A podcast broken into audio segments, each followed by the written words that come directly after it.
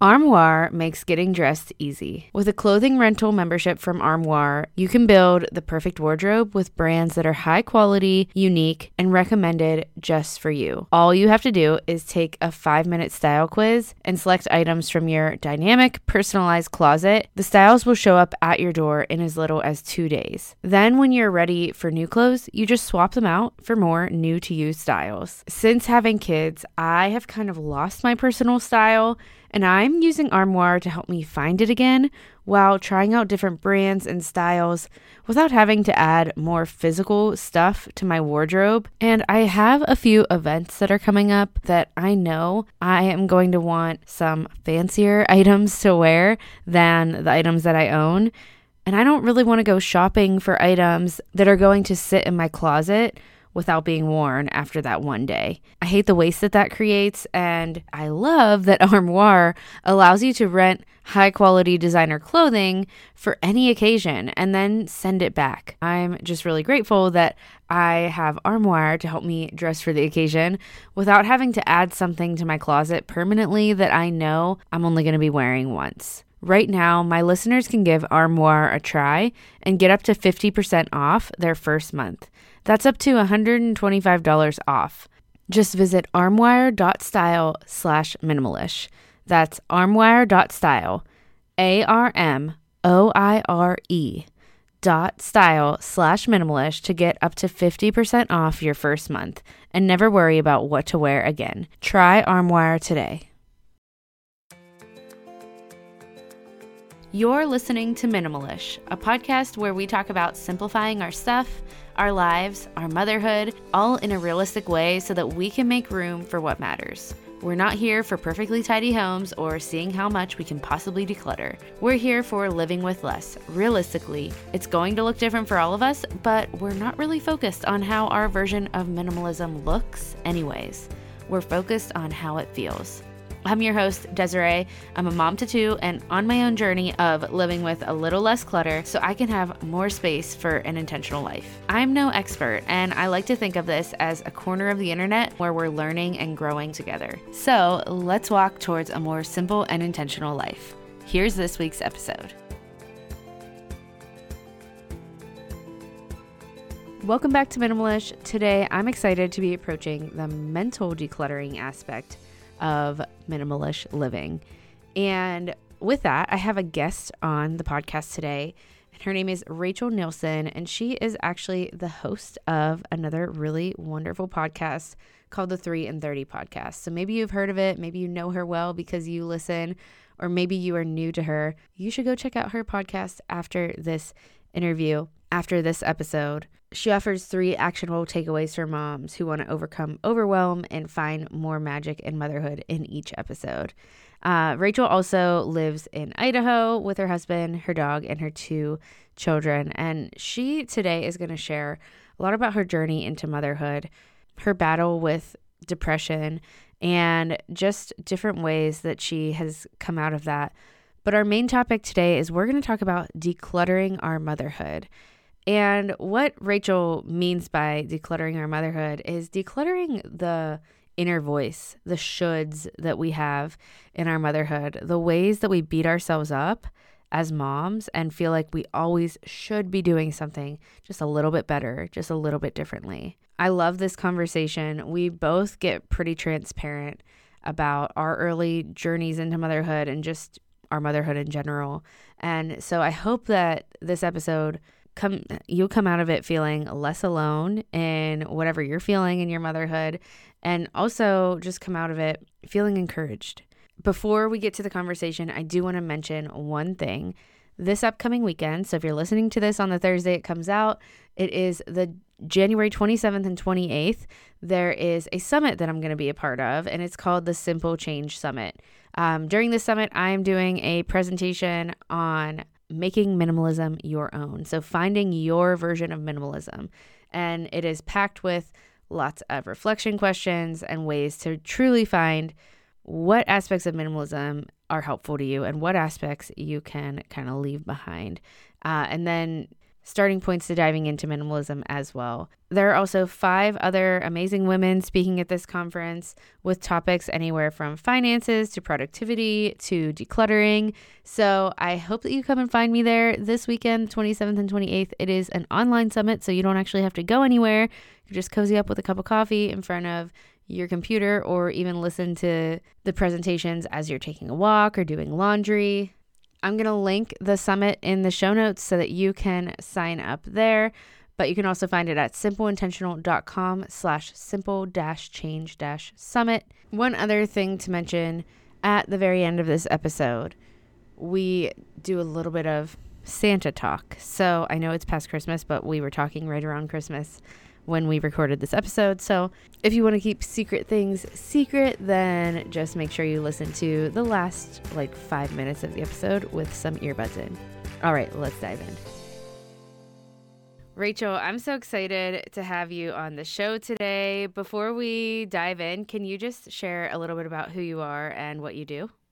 Yeah, I'm Rachel Nielson. I host the podcast 3 and 30 Takeaways for Moms. Every 30 minute episode has three takeaways on a wide variety of motherhood topics. I'm a former high school English teacher like you, Desirae. And so I taught my students to take big, complicated concepts and boil them down into like actionable, provable points, thesis statement, you know? And so that's kind of what I do in all of my episodes as well. And I live in the mountains of Idaho with my two children, my husband, and my dog and um, I love being able to work from home and be a mom, and it's just a great life. I love that, and I I love that you took your teaching profession and kind of navigated it over to podcasting. I feel like I did the same in a lot of ways. Mm. I love the concept of your show. So I'm honored to have you on here today. And we're going to talk just about motherhood. I want to hear your story, you've shared a lot about the beginning of your motherhood journey mm-hmm. and experiencing depression. Could you share a little bit about your story with um, experiencing depression and motherhood? Yeah. So I fought hard to be a mom. My oldest is adopted, and my daughter was conceived with IVF. And so during all of these years of infertility, I really idealized motherhood and what it was going to be like and how I was going to be as a mom and I was going to love every minute of it, these hard fought babies. And so then I gave up my career. I decided to stop teaching when my when my son was adopted because I just was really ready to go all in on motherhood. And then I found that motherhood was much, much harder than I had envisioned during those years of infertility. And I have always been somebody that really loves contribution. It's one of my highest values. I love my work. Like I loved my work when I was a high school teacher. I love my work now. Work is kind of my happy, safe place and in good ways and bad ways. Like in some ways I think it's my escape. It's kind of my crutch to get away from hard emotions. And so when all of the sudden I wasn't working outside the home anymore and I didn't have this like outward achievement and um, check offable tests like I did when I was teaching. All of these years, I think I had been avoiding depression for a long time. Like it had always been there, but I could sort of escape it.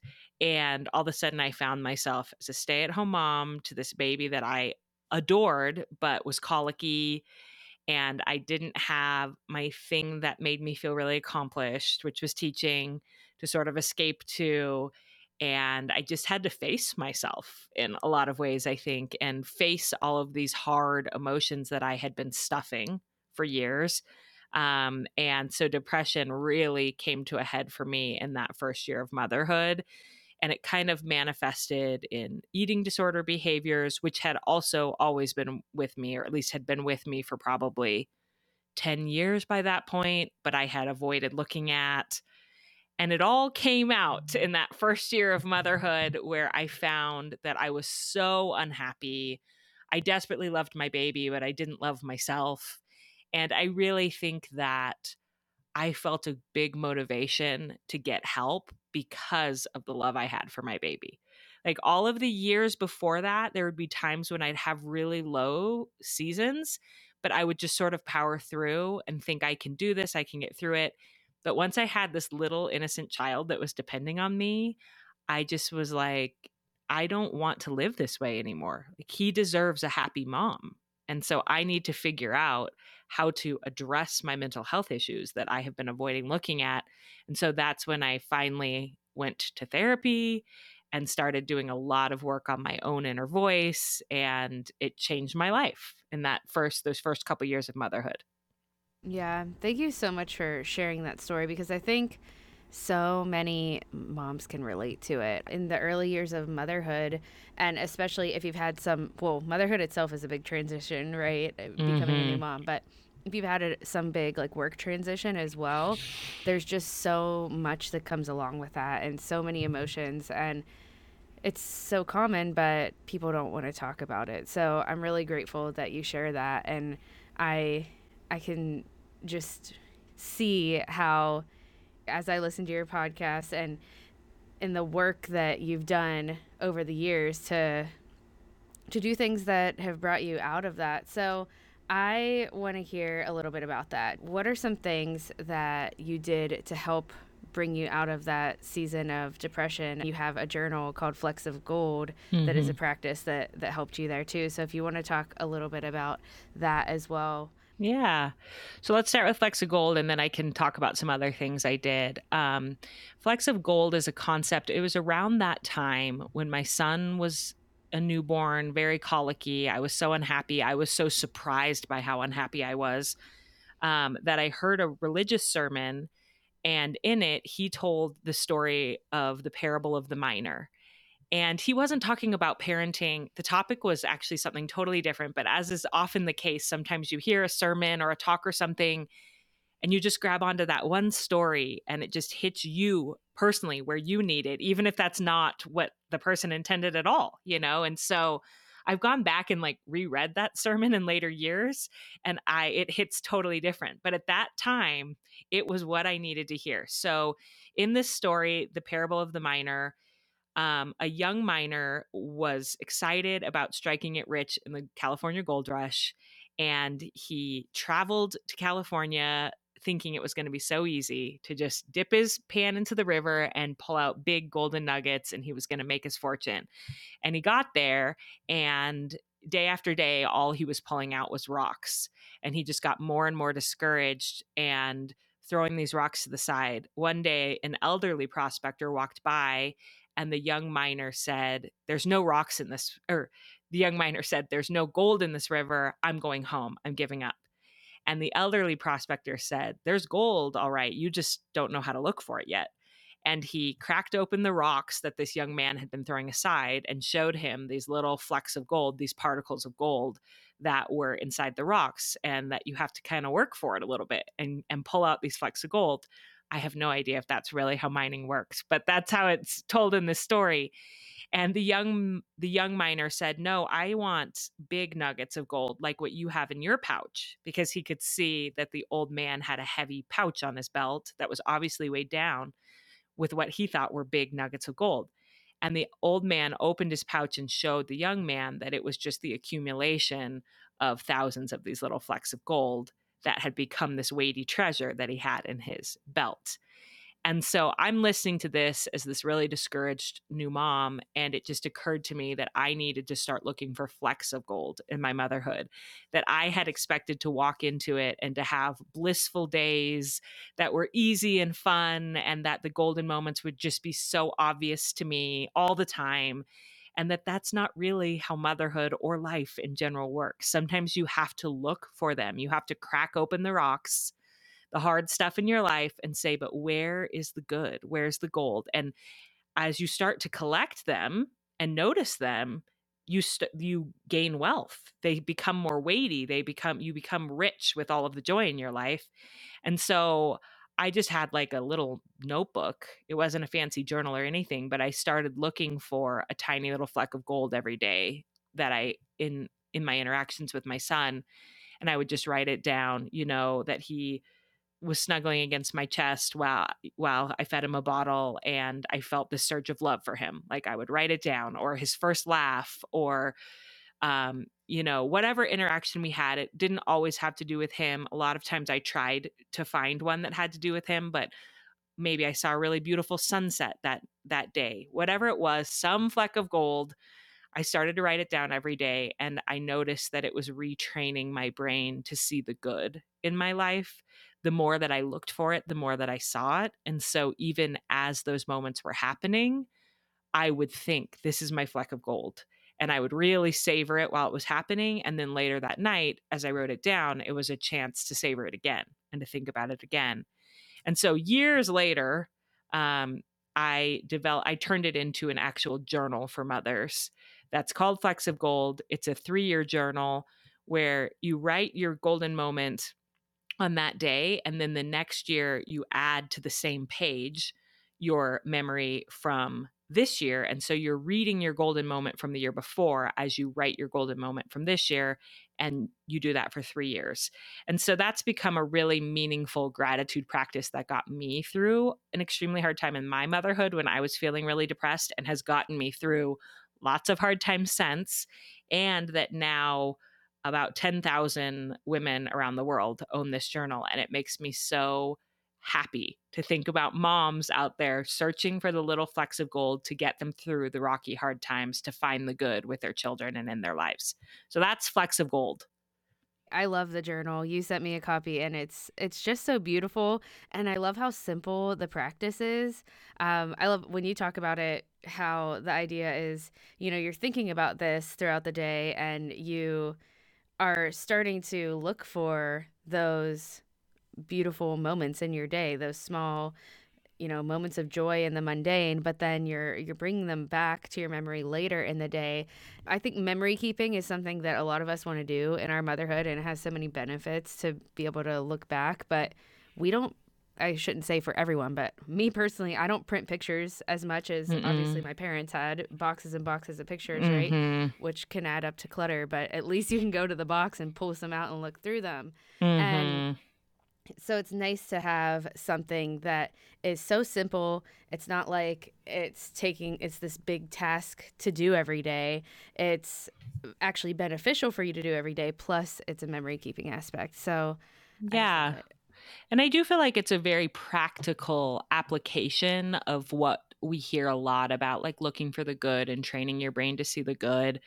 It it's sort of like we all know we should do that, but how? How do you? This is a mm-hmm. very concrete, easy. It is easy. You know, moms say to me, it's the one type of journaling I've been able to keep up because it takes me two minutes a day. I just grab it and I write it down.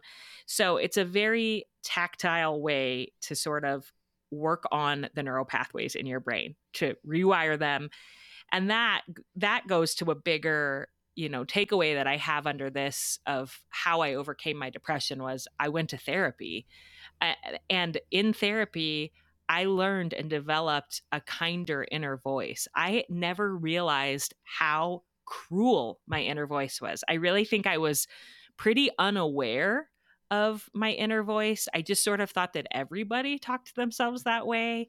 But in therapy, she sort of helped me separate my inner voice from myself and say, would you ever talk to a friend like that? Would you ever say, you know, you're a failure, you're a screw up, you don't know what you're doing? Like, and I didn't even realize that that all those thoughts were going through my head all the time. And so she helped me to sort of start to rewrite and retrain my brain to not only see my life and my motherhood and my children in a positive light, but to see myself in a positive light. Um, and so that, I mean, that's the biggest thing that helped me through my depression was therapy and um, i've done i did it really intensely that first when i first realized i needed some serious help i went to therapy every week for about a year. And then since then i'll stop and then i'll be good for a while and then i sort of start to notice oh that mean voice is coming back a little bit here or there and then i'll start again for a little while and then it, it therapy has become a constant tool in my life since that first time I went about 12 years ago that I come back to when I'm in a, find myself in another hard season. So I really can't say enough about the good that therapy has done for my life and to help with my depression and anxiety. Okay, so something you just said, I'm so glad you said it because I think when people talk about this topic of just like you know, changing the way we talk about ourselves and talk to ourselves. I can relate to having that negative inner voice, but you said when it comes back. And mm. I think that's so important because it's just like so often, you know, in the self help world online, we just hear about solutions. Like, this is how you solve your problems, right? Mm-hmm. Three step process. But it it's just so helpful and I don't know, reassuring almost to hear it that way because it, it makes whoever's listening, it makes me feel also like there's not something wrong with us if we're not fully getting over something. Mm. It, it can be an ongoing, it's an ongoing struggle. And um, I, I'm just really grateful that you shared that one, therapy is an ongoing tool for you, but also that, you know, it is an ongoing struggle for you. Mm-hmm. Yeah. I want to take a second to thank today's sponsor, Paired. What do you remember about the first time you met? This is a question that my husband and I came across via an app called Paired. We decided to use this app to just grow closer in our marriage in the midst of busy days. And this question of what do you remember when you first met, it brought to mind so many memories of what we first thought of one another. Like I said, the app is called Paired and it's a relationship app for couples. You and your partner download the app and then you pair together. And every day, Paired will give you questions, quizzes, and games to have fun, to stay connected, and to deepen your conversations. We've learned a lot about each other via Paired, but it's mostly just opened the door to sharing the things we love about one another more. And I love the simple questions that it asks us. Something like, What's something you admire about your partner? What makes you feel lucky in your relationship?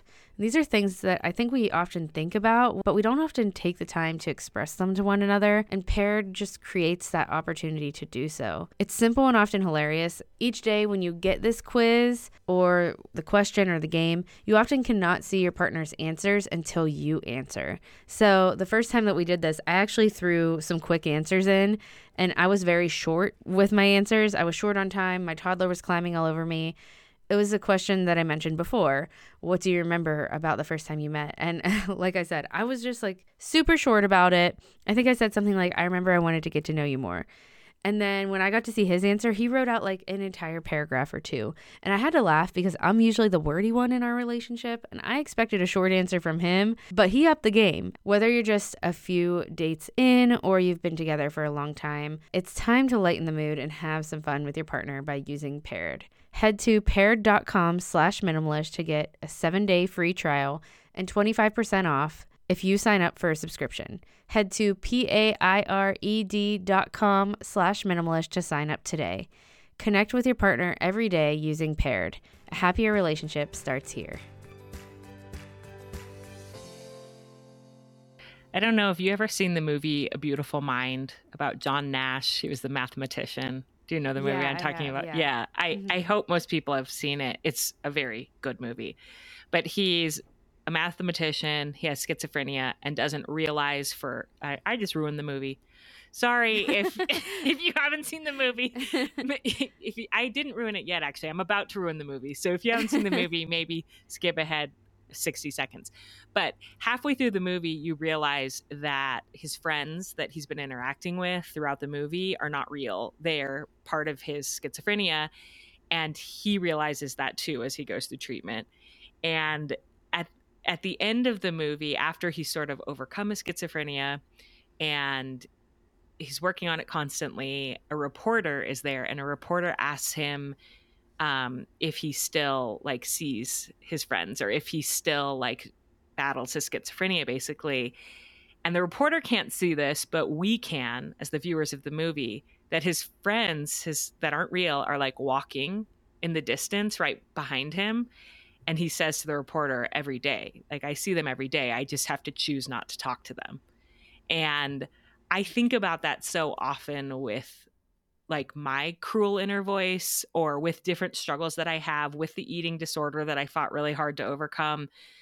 Like those things are still with me. I just have to choose not to talk to them. And and when I do when they do come back and they start getting loud again, then that's my sign that I need to get help to keep it at bay, but it's not like it goes away completely. Like these hard things that we struggle with are probably always going to be with us and it's up to us to reach for the tools to help ourselves through if that makes sense so i often think of that i think that movie is so powerful for so many different reasons and i think of that scene a lot that is so powerful and i think too it's powerful to just be able to accept that like accept the struggles that we have and know that they are part of us mm-hmm. but also that we can find tools to help us cope with them and help us make it not not such a negative part of us. Mm-hmm. Um, so, yeah, I'm just really grateful that you shared that.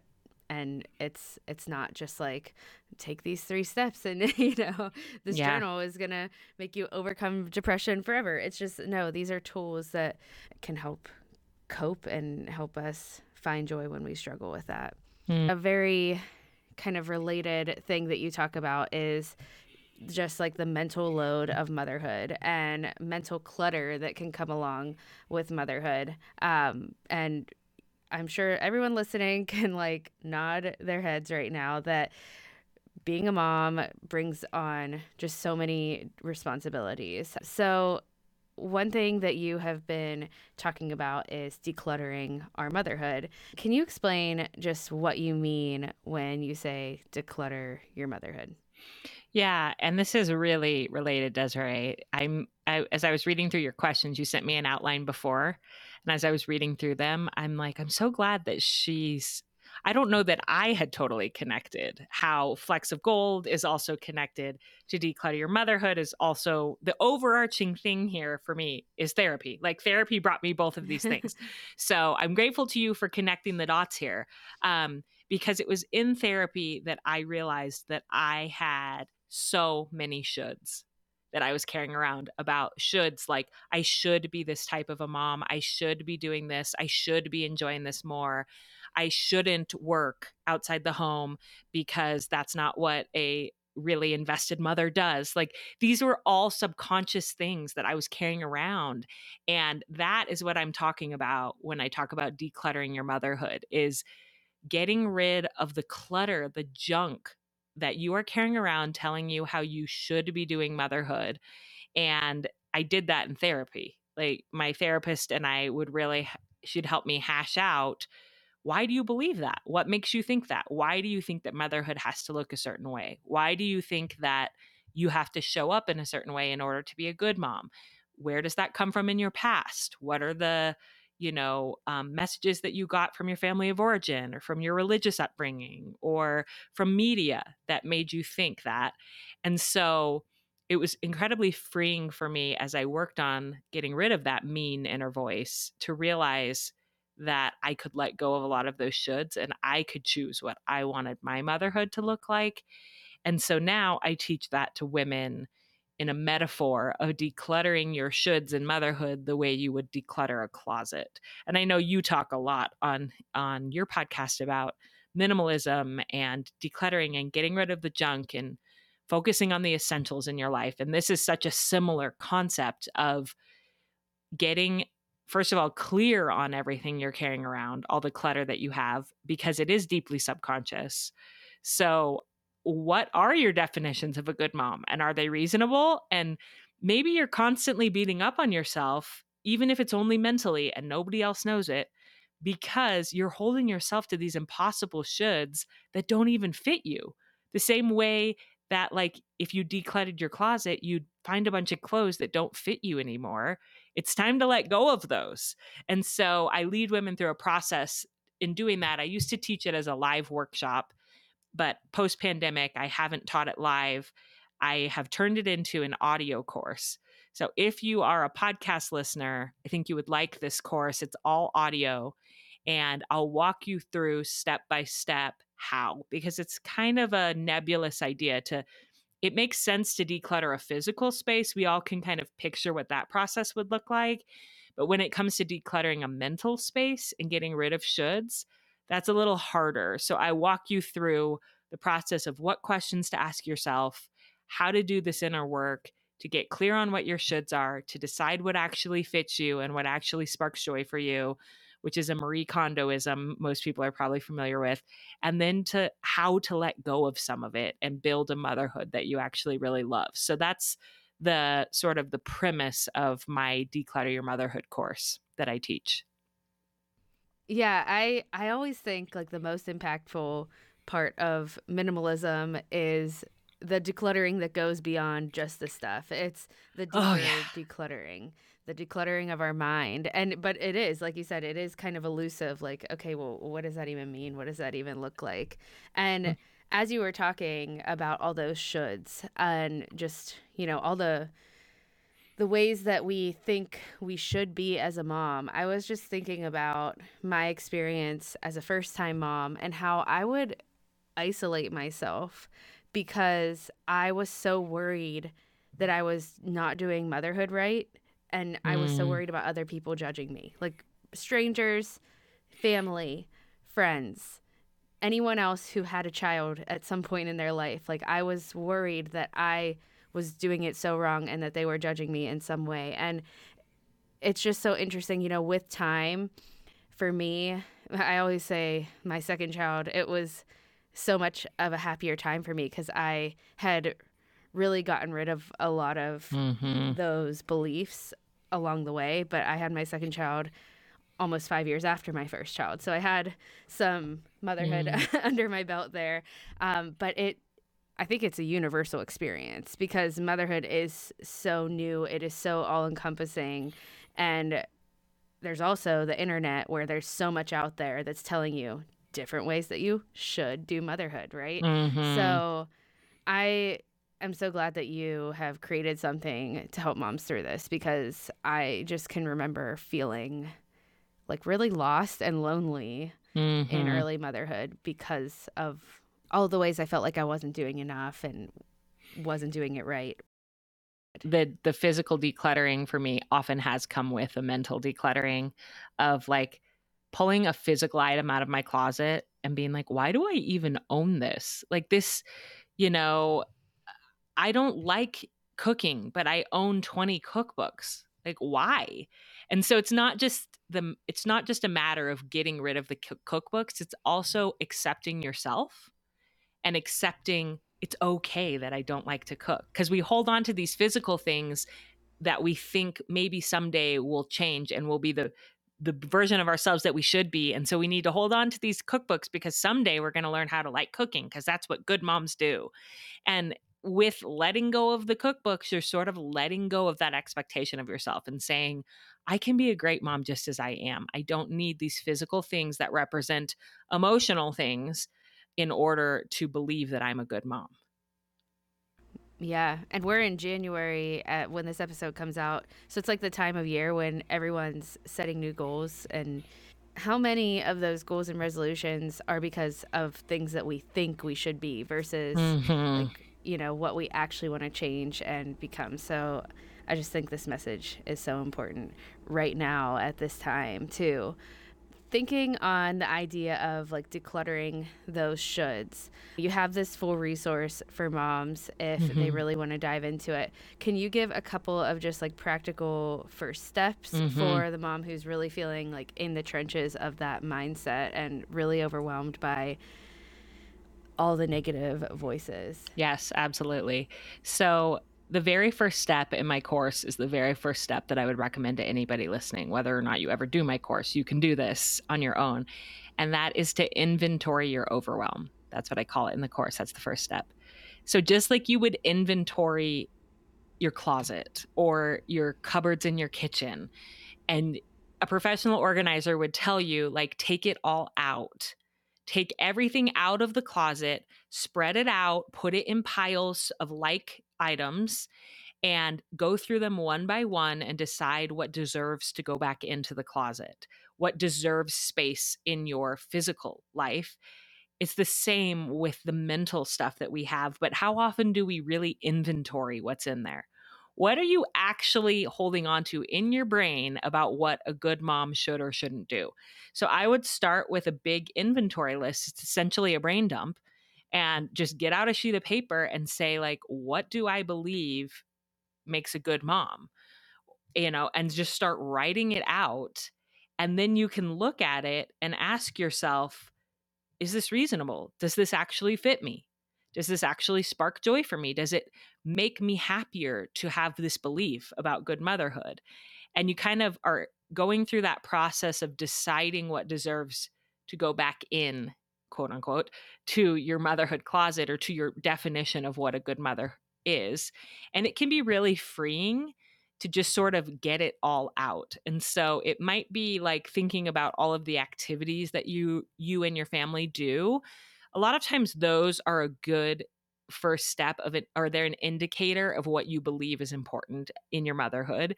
Just like what is already filling your schedule is probably because you feel like you should be doing it. So start writing it all out. What am i currently doing? Why am i doing these things? But then also asking yourself what do I think I should be doing that I'm not doing? That's not currently making it onto my schedule, but is taking up space in my brain and weighing me down of like, I should, I should be reading with my kids every day. I should be making more hot meals for everybody. I should have a better, more dialed in bedtime routine with my kids or even with myself. Like, start writing all those things down. And I think you'll be surprised by how long the list is and you'll kind of laugh and be like, no wonder I feel like weighed down. This is a ton. And it's only then when you can start to make deliberate decisions about your life, once you're even clear on what you have in that motherhood clutter mess. And you can start having conversations with your partner, if you have one, or with trusted girlfriends, your sisters, and just say, you know, I can't believe I carry all of this in my closet. What do you what do you think? What do you do to feed your family? Like how does motherhood look for you? And it can open up really great conversations where you can start to design a life that fits you that you love. Yeah uh, it's amazing how many things in our day where probably most of us are saying like you should be doing that differently right mm-hmm. and why and i think like you said having conversations with other people a lot of times it can help us like rebuild, but also it can help us realize that it doesn't have to be perfect and nobody has it perfect. We are just seeing so much of it online that mm-hmm. whether or not that person is sharing and and trying to make it look perfect or not. It's just we're seeing other people's lives and we're seeing the best of their lives. So then we're thinking whoa like now you know every single thing i need to i do needs to be different. Yeah. And i think sometimes we don't realize that there's other options there's other ways of doing things until we start brainstorming with other women. And like they're brilliant. You know, that's one thing that I loved about having the workshop when I taught it live. That was the fun part is that like women would give each other ideas of ways they could simplify or oh i don't do this but i do do this. It's made my life so much easier. And so i really try to weave in a lot of examples from a lot of different women in my audio course because i wanted to keep that aspect of think outside the box. Like you don't there's lots of ways to do motherhood and here's some different ideas of how you could address some of these sort of common problems from a lot of different angles and pick what fits you you don't want to take everybody else's ideas and think that you have to do all of them just knowing there's a lot of ideas frees you up and opens you up to possibilities for your life and that you can build a life that really fits you that you love. Yeah i love that so much. Well, this has been such a good conversation and I I love this topic. It is just so necessary and so mm-hmm. important. So, thank you for your time. I have two questions that I like to ask every guest before we go, though. And the first one is what is something that you're simplifying right now? I had to laugh when I knew you were going to ask me this because I feel like I want to simplify everything in my life. And like, can my answer just be everything? But I did come down, I did come up with one major thing that I'm working on simplifying in my life right now, and that's my work life. So I feel like, as I mentioned at the beginning, I get a lot of fulfillment out of working. And there's nothing wrong with that, but it can it can start to overrun your like mom life, your relationships. And I've just been feeling a little like things have gotten a little too complicated in my work life. And I just want to streamline it. I want to get rid of things that don't matter to me as much in my work, in my business, and just focus on the essentials in 2024. And so that's kind of my big goal for the year is to streamline and simplify a lot of what I'm doing with my work. I love it. And the second question is what's something that you're loving right now? So we're recording this in December. So um, for context for anybody listening, and I'm going to say up front that if you have, if you're listening on speaker and you have children who um, are believers, then you might want to pause or skip this, as in like. Uh, I don't want to say more than that. Hopefully, you know what I mean. Okay, pause it if you don't want your kids to hear this. Um, but I'm going to go on to say what I mean by believers is believers in Santa. Um, so this is the first year that I haven't had any children that believe in Santa. And I know Santa, you know, some people do it, some people don't. But my kids are now 12 and 9, and my daughter no longer believes in Santa. And I thought, my youngest, and I thought that that would be really sad. But what I'm finding is that I'm kind of loving it because now she can help me with stuff. And it's been really fun for me this year. This is her first year without believing in Santa, and she has taken on Elf on the Shelf. Even though there's nobody in our house that believes in the Elf on the Shelf, she wants to come up with creative little scenes.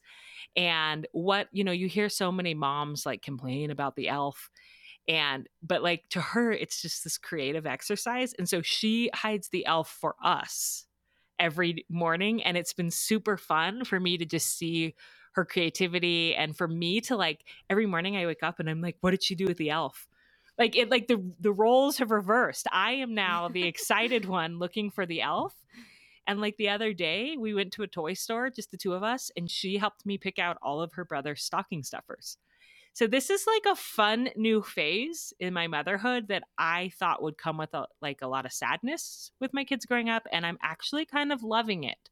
So I wanted to put that out there for any moms who aren't yet to the place where I am that yeah, Christmas, holidays, everything changes as your kids grow, but there's some really fun things that come along with that too. So that's what I'm loving. I love that. That sounds so fun. I, I love how the roles reverse, reverse with the, mm, the yeah. Elf. That's so cute. And like the elf that all moms are like the stupid elf. Like she's loving it, you know? It's like it is like a childlike, playful, imaginative thing that she gets to do every day. Yeah. Oh, that's so cute. I love that. Well, thank you so much again for just being here today and all of the good insight that you gave. And where can listeners find you um, so that they can, you know, find your course or just follow along with you? Yeah, I would say the best place to start is just my website, 3and30podcast.com, because right at the top, you'll see three buttons one that says journal. So if you want to look at the of Gold journal that we talked about, another button that says courses, and that's where you'll find my Declutter Your Motherhood course. And then the third button says podcast. So if you want to go find my show and listen to it, that would be the best place to start 3and30podcast.com. Awesome. Well, thanks again, Rachel. And I'll put all those links in the show notes as well. I hope you enjoyed my conversation with Rachel today. And I hope you'll take that action step that Rachel gave us at the end to really just inventory our shoulds, inventory all the ways that we are beating ourselves up in motherhood or telling ourselves that we should be doing more so that we can start to kind of unpack those and and also to inventory the other areas of your motherhood where you just do feel overwhelmed and you feel like you need to find some kind of new rhythm, new routine, new starting point to feel less overwhelmed in those areas. So I think awareness is just so helpful and it, it really gives us a place to start. It gives us a path forward when we just do a brain dump and become aware of what it is that is getting in our way or what it is that is overwhelming us. If you enjoyed this conversation, I would be so grateful if you would share it with a friend, share it on Instagram, share it wherever you like to share things online or just in a conversation with your friend. However, you want to share it, I am grateful for you for doing so. And I'm just grateful that you're here listening in. Thank you for hanging out with me. And I will talk to you right back here again on the next episode.